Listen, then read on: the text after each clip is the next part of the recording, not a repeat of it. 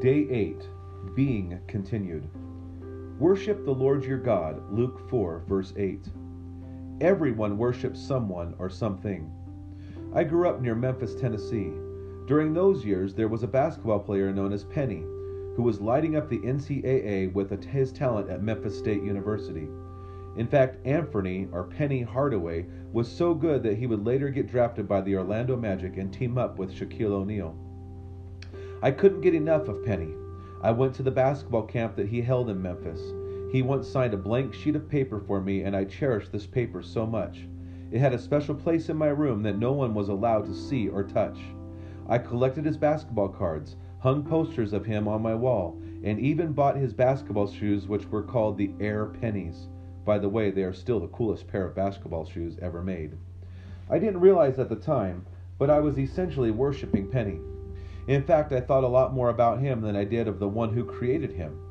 Don't get me wrong, Penny had a great basketball career, and that only ended because of injury, and even today he is known for his charity work. He has a great reputation in Memphis and across all of basketball.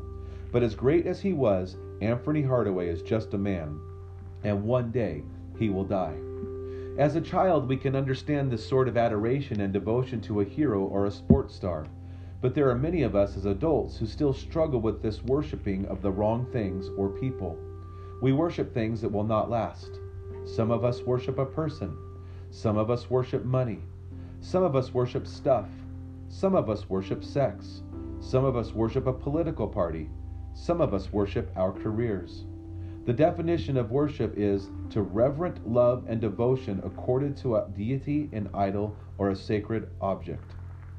Many people, even Christians, equate worship with a 60 or 75 minute service on a Sunday morning. Please, nothing more than 90 minutes. And that service certainly is worship. But worship is much more than that.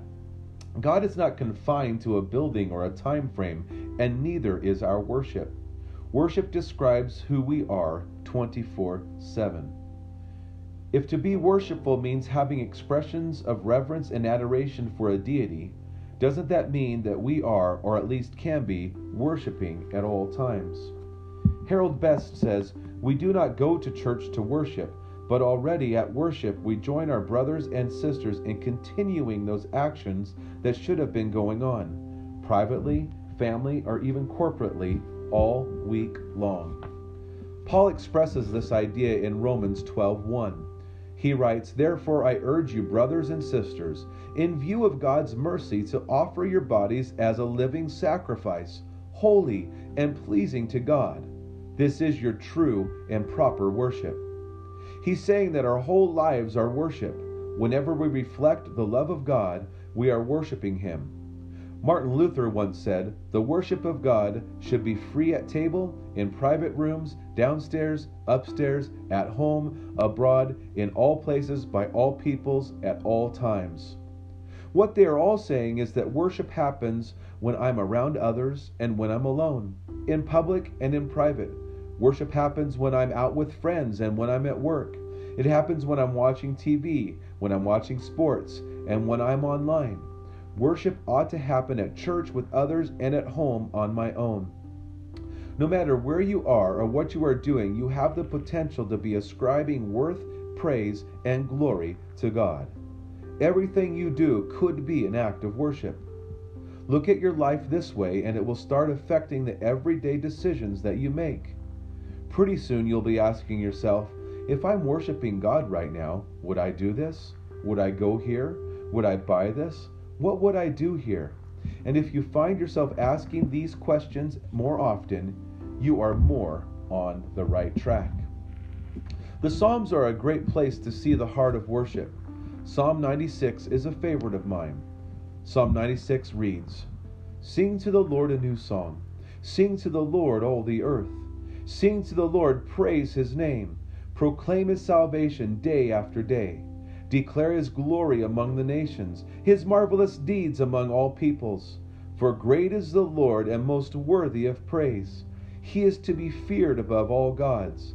For all the gods of the nations are idols, but the Lord made the heavens. Splendor and majesty are before him, strength and glory are in his sanctuary. Ascribe to the Lord, all you families of nations. Ascribe to the Lord glory and strength. Ascribe to the Lord the glory due his name. Bring an offering and come into his courts. Worship the Lord in the splendor of his holiness. Tremble before him, all the earth. Say among the nations, The Lord reigns. The world is firmly established, it cannot be moved. He will judge the peoples with equity. Let the heavens rejoice, let the earth be glad, let the sea resound and all that is in it. Let the fields be jubilant and everything in them. Let all the trees of the forest sing for joy. Let all creation rejoice before the Lord, for he comes, he comes to judge the earth. He will judge the world in righteousness and the peoples in his faithfulness. Our third discipline is to worship God. People worship differently, but most people think of music when they think of worship. Music can help usher us into God's presence and feel things in ways that otherwise we would not. Your challenge for today is to listen to worship music. Here are, here are a few ways you can do this. Go for a walk and listen to praise or worship music. Turn off your phone and computer and read through some of the Psalms with background music playing. Listen to praise or worship music free from distraction. Rather than listening to politics, sports, or the top 40, Tune into your local Christian radio station on your drives around town. If you need help finding great Christian worship music, I would recommend the following Elevation Worship, Hillsong Worship, Bethel Music, Jesus Culture, and Passion.